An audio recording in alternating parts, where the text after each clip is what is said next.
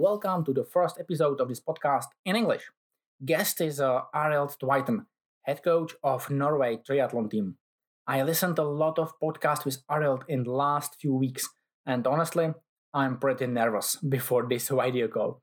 You know, I'm a coach as well, not a professional podcaster. So there was a lot of information about Kristian, Gustav, or Casper, but what about the one who is behind? So first question will be hopefully a little different than usually. So Arild, who made a bigger progress in last few years? You in knowledge or your athletes in results? Oh, um, okay. First, uh, thank you for having me, Marek. Uh, uh, it's great. Um, it's not so often that I try to answer any question about me. Uh, um, I don't know if I uh, understand everything correctly, but um, uh, what I want to say that when I started coaching these athletes, my knowledge about coaching and training philosophy was not so high. So it's a really big, a long learning ship, and try to learn a lot of and getting a lot of knowledge uh, to help them to and support them at this level. I think it is for all coaches who want to succeed with an athlete, you need to understand that uh, even if you think you know a lot about coaching, it's always a learning process, and you always need to learn more and get more experience, learn about athletes. So, so I think it's you you're learning a lot with working with athletes over time. So it's um, yeah, it's um, so over the years I've probably developed quite a lot as an as a as a coach. Um, not so much as the uh, athlete myself because I'm getting older and uh, slower. So, but uh, I try. but uh, yeah. Anyway, uh, so yeah, I think that's part of coaching. You always need to understand that you don't necessarily know everything, and you always need to try to learn something new and more to develop the athletes further. Yeah, nice reply. I just want to start differently. I think that uh, you must be a little tired by question about two winning Olympics. Um, uh, uh, not tired, but uh, you answer some of the same thing or, or, a lot of the time. So yeah. Yeah, tired isn't a good word, probably. um, no, no, and of course it's it's still a very really good experience and uh, a memory you will have in your heart and mind for the rest of your life, of course. Uh-huh. But uh, but I also think that uh, uh, to move forward, uh, you need to think about the next thing, the next process, because um, uh, if you're using too much time on thinking about what you have done, I don't think you will succeed in the future. You need to try to look a little bit ahead and look forward to, to the next thing to come. that was a deep reply because the next question should be from past but maybe i'll skip it yeah, yeah, yeah, no, no. You, you of course uh, just ask me, and, and no problem. I answer all the question as you, as um, as you ask, as as well as I can. No, so. let, us look to the future.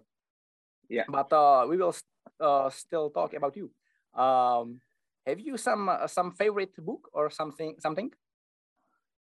Um, um I, I, wish I should say that I was reading that and that book all the time. Um, that that I don't do, but what I do enjoy, and I enjoy reading, but then I read um, normal uh, literature like uh, criminals, criminals, yeah. and uh, stuff like that. And for me, just to have a lot of easy reading every evening before I go to bed is always um, good. Uh, of course, as a coach, you try to uh, to read uh, scientific papers, uh, try to be updated on on the science. But um, it's a quite boring answer. But for me, to read normal criminal books, easy reading is really important for mentally relax uh, after long training days uh, with athletes. so 30 minutes reading in the evening is always really good. I didn't mention scientific books. I really mean regular books. but uh, I will continue. What's your favorite source of knowledge?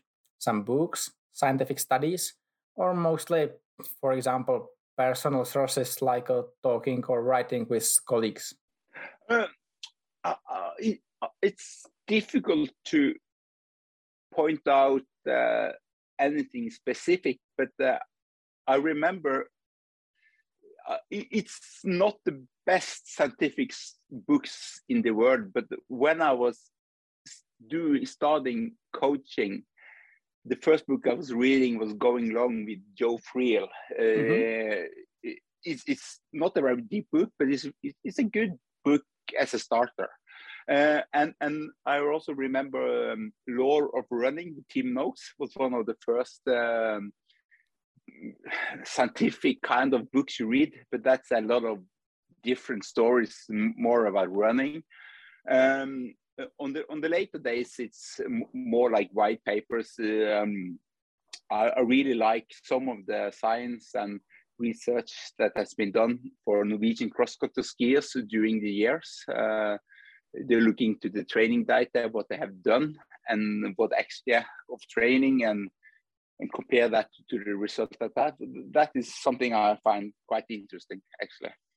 But uh, you, you pick up something new almost every week. You have some new papers and new things you can read about. So, so it's just a few things that first one was that getting me interested in digging more into the science. Uh, it's not, as I said, that the most advanced uh, books in the world compared to, to learn about uh, training and coaching, but it's uh, quite important books in the triathlon world, at least.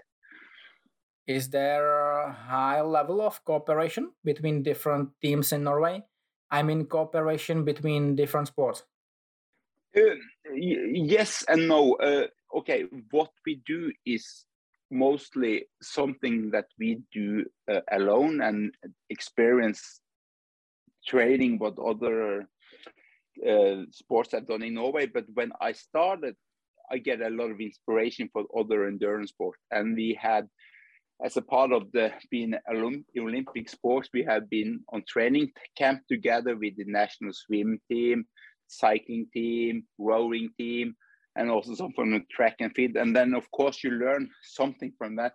Then you get inspiration, and that is one of the things that is um, good in Norway. Norway is a very little country. We have 5.5 million people, which also means that we don't have so many athletes and so many good athletes in different sports. So if all of us doesn't try to learn from each other, I think non-sports will succeed over time. So in ways, we are very open-minded. We'll try to learn from each other. It's not that we can learn everything from everyone, but we can learn a little bit and you get a little bit inspiration. And for me, talking to other national coaches from different sports is uh, uh, really important for me. Uh, I learn a little bit, they learn from me, and, and, that is a little bit typical the way we, we work in in Norway. We we are together on it, even if we do things ourselves and we have our own ideas we want to test out and and stuff like that. So it's but it's not that we keep all the things we do secret because we are we like to share them with the other one. Great. I'm moving to Norway then. Yeah, really. you should. nice country. yeah, I'm really thinking about it. I heard that you also create some form of education for triathlon coaches. Is it true?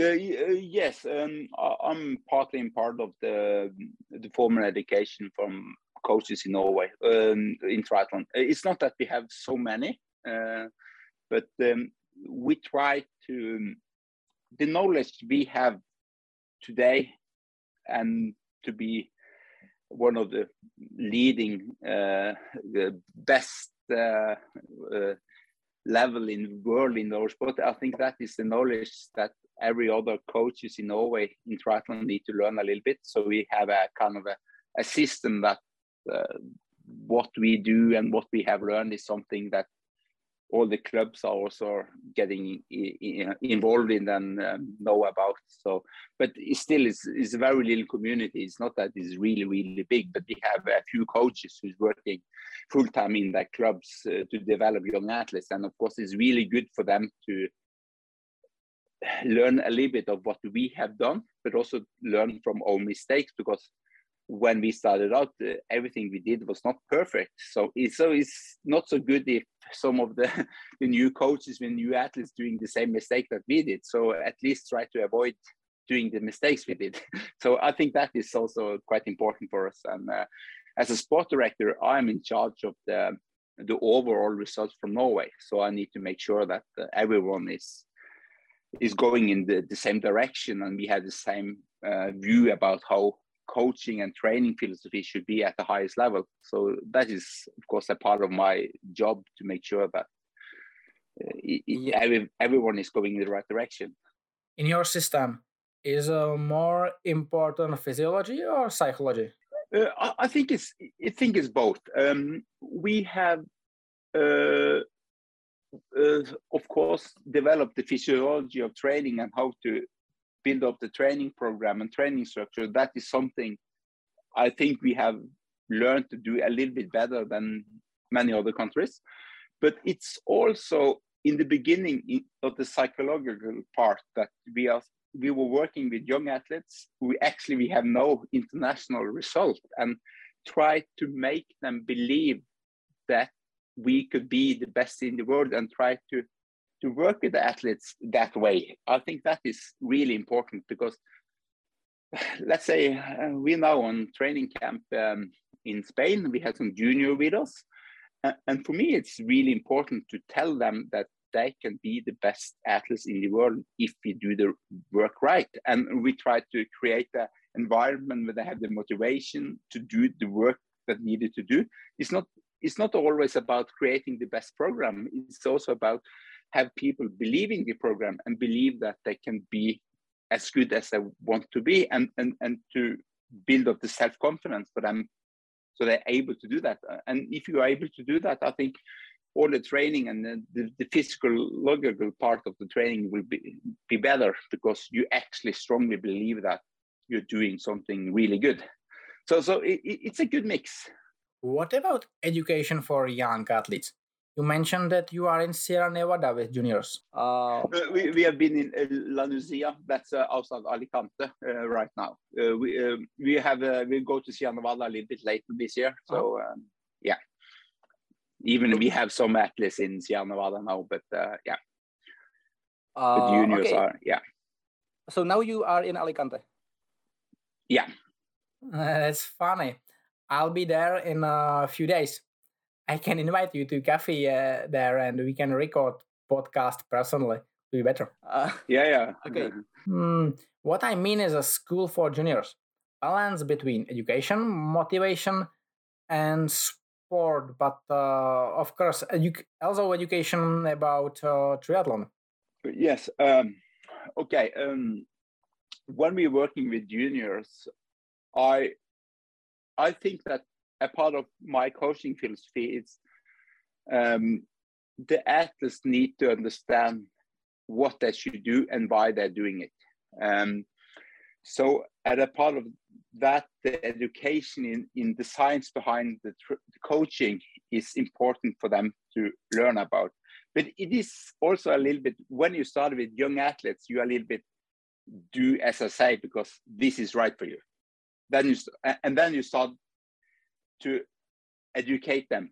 I do that for you because if you do this and this, you will do that will do that and that with your body. So this is good for you.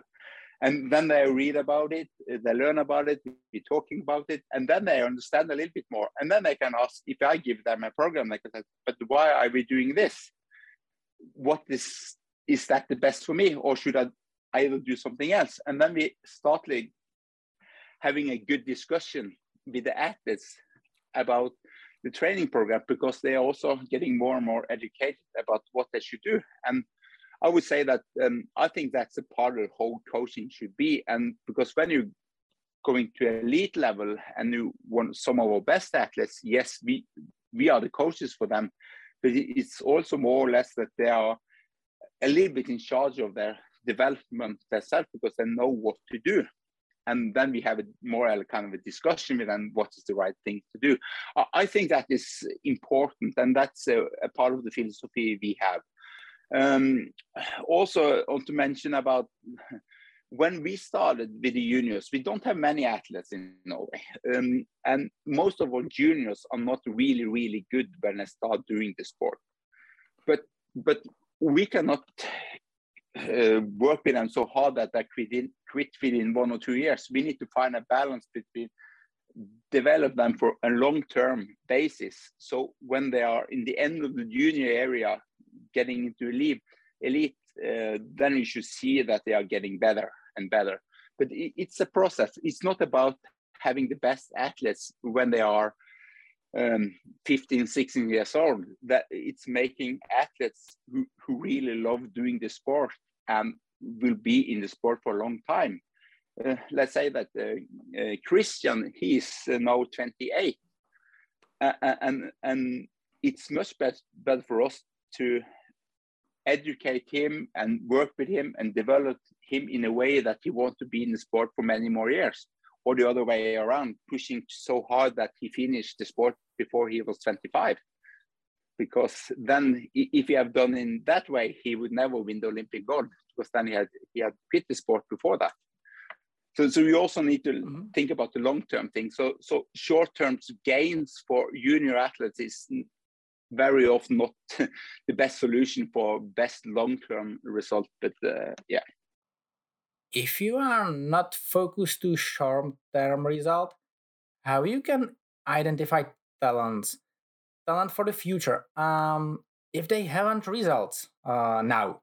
I think um, that is one of the um, uh, big question. Um, when we look at the junior now, I, I think you need to bear in mind that we have maybe 20 juniors in Norway. In total who try to be good in triathlon. Okay, we have more juniors doing this sport, but that also means that we cannot lose them. So, so we try to find an environment that we motivate the, the athletes to, to do the work that needs to be done. So we look much more not the result, but behind the result. How, how is the attitude for hard work? How, how is the, the able to respond to, to the training load? Um, how, how much volume can they tolerate? And how do, do they mentally handle it? And we, we want to have athletes who enjoy doing um, the sport and, and have the they don't need to have the talent. They need to have the talent for hard work over time. So, so, so we, we can look at the the athletes a little bit different. One thing is because we need to do it that way because if we have maybe 1000 athletes who want to be on the national team we can just uh, say to all the coaches co- uh, train them as hard as possible and then we just pick up the 10 best at all time but if you have 20 we cannot lose so many so we need to think, think a little bit differently. Hmm, like in Czech Republic, uh, um, yeah, that's uh... but, but, but that yeah. Uh, um, uh, sorry to interrupt you, but I, I think in general, I think that's a big challenge in many countries all over the world because uh, many juniors are uh, having interest of doing other sports at the time. They want to do different things, and it's um, it's, it's I think it's a challenge. I, I, I, say that we, we do that way and and we have a partly succeed with that, but it's it's not easy. And um, a lot of young athletes doing endurance sports are quitting the sports between the age of 16 to 18 and and i think that's happening in a lot of countries. And it's no it's not a quick fix about it. So uh, yeah. That was a great reply. Come to the sport. What about uh, how how how strong position have a strength training in your system? Um, I, I, would i don't know if i should say it because um,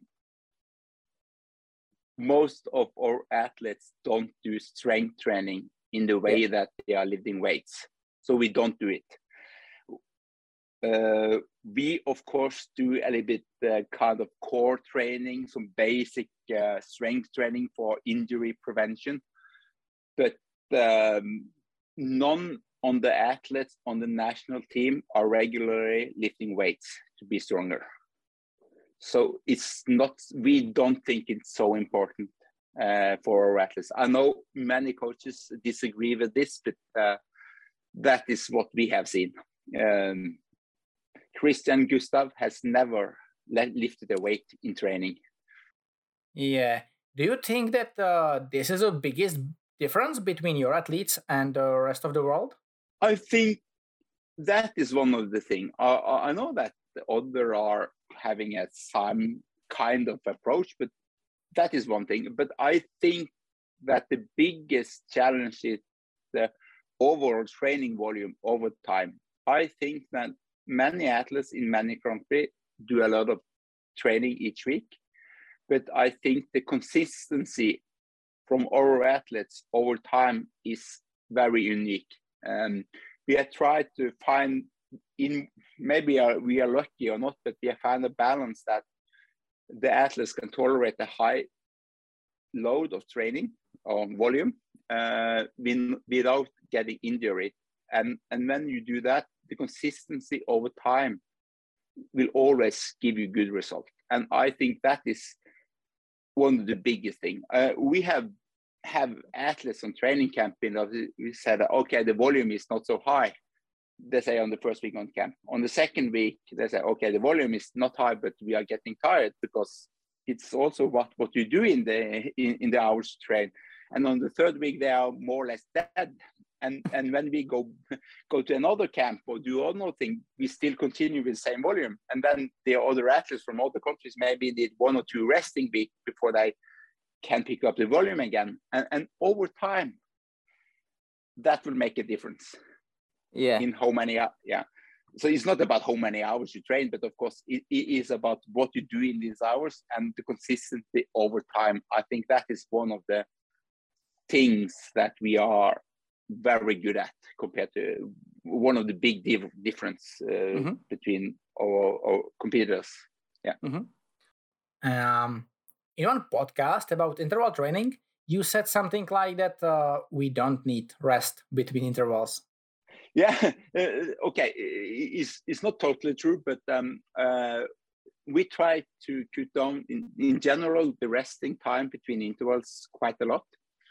Uh, and it's a lot about if you do intervals, uh, it's not about doing them so hard that you need so long resting time, resting recovery time to to be ready for for new intervals. It's about having quite long intervals with very short resting time. So the overall volume is high, but and the training load is high, but the stress on the body because the intensity is just a little bit slower than it could have been for many others.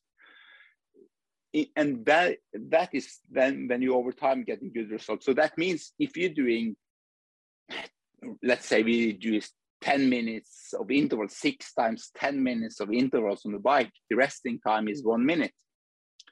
I also heard others are, are, doing the same, but they're having resting time of maybe five minutes. And and I think that gives a big difference over time. Mm, maybe. Let's come. How do you know it? Come to the technology.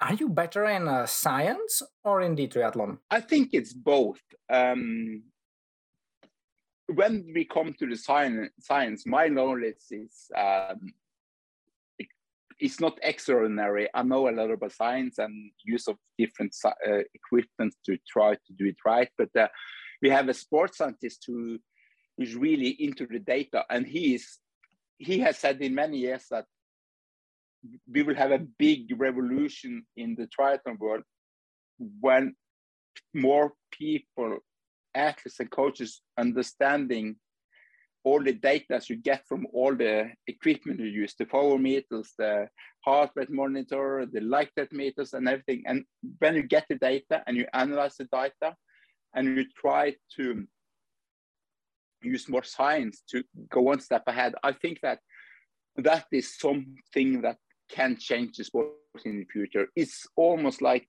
if you're going back to the 80s, 90s with cycling, uh, when they have suddenly you have some of the big professional teams, the Sky teams, coming into the, the sport, and there are many ways Bora some of the new teams are really revolutioning the science behind cycling uh, the last 10, 15 years.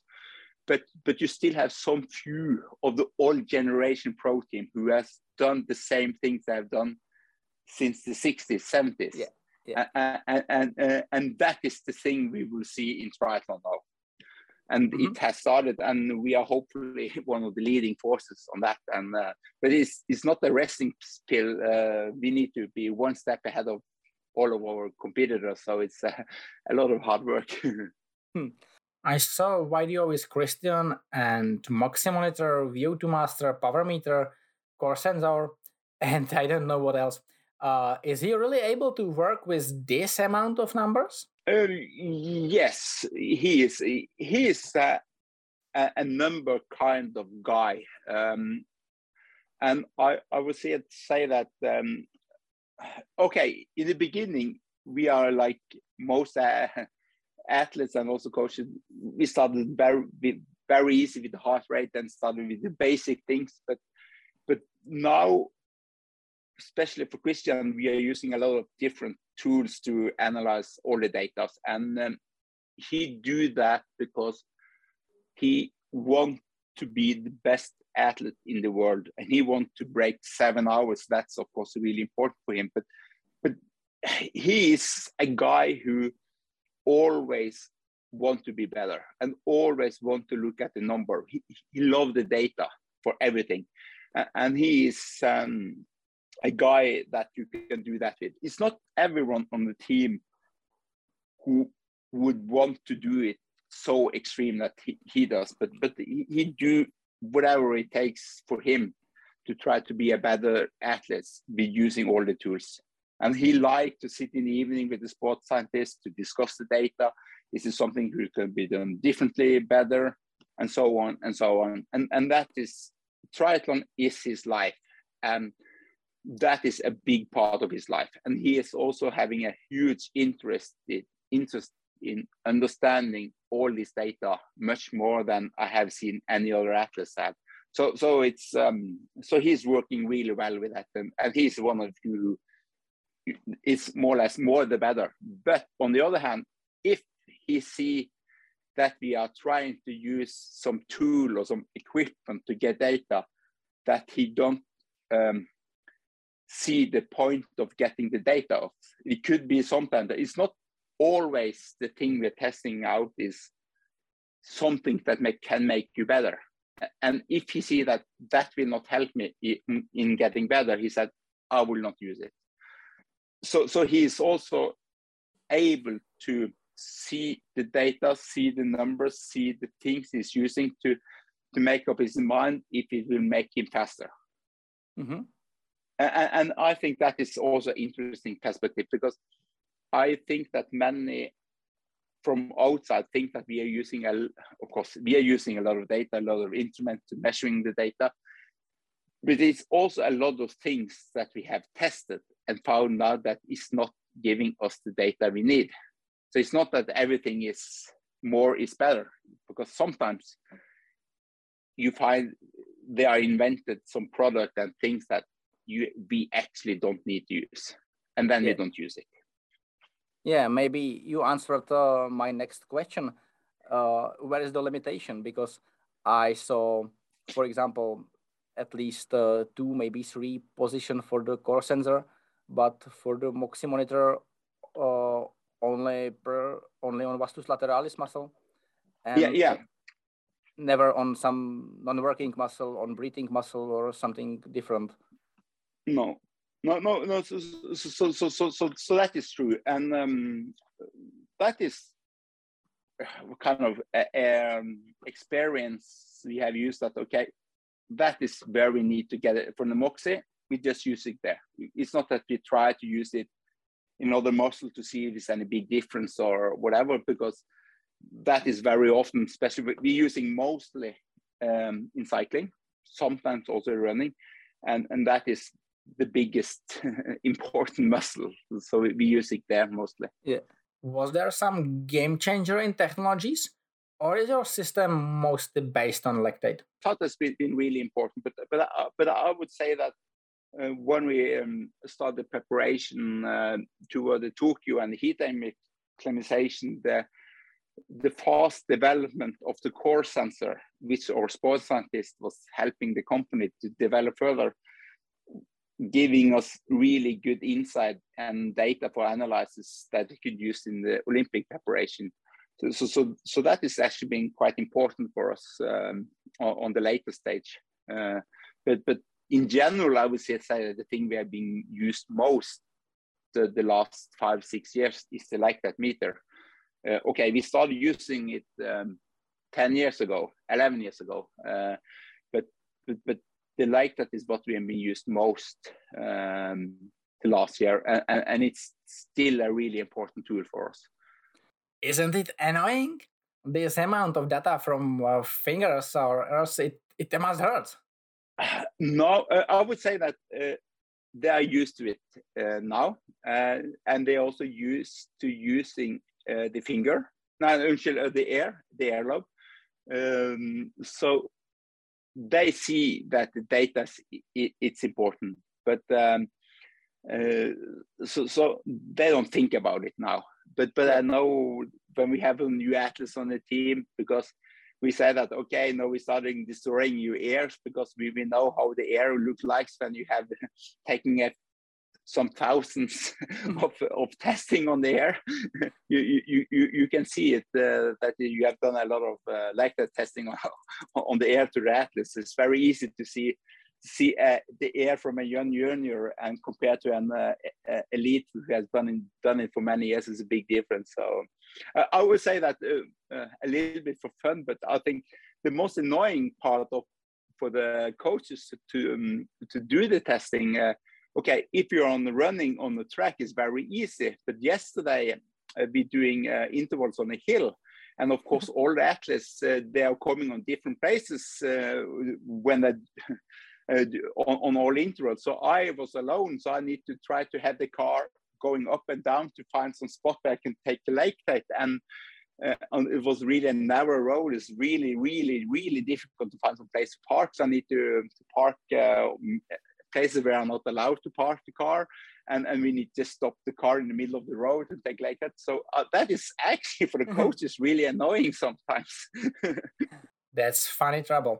I think that we can finish with that uh, with this podcast. I wish all you the best, and especially in direction in a sub 7 project yeah uh, i think we will and thank you uh, thank you for having me marek it was a pleasure chatting with you and um, yeah it was interesting and uh, a good time okay really once again i need to move to norway you know i'm a cycling coach but your system and well thinking is a great inspiration for me i think that is uh, awesome yeah, I think it's a good system. Yeah, you're welcome. You're welcome. And good luck to you.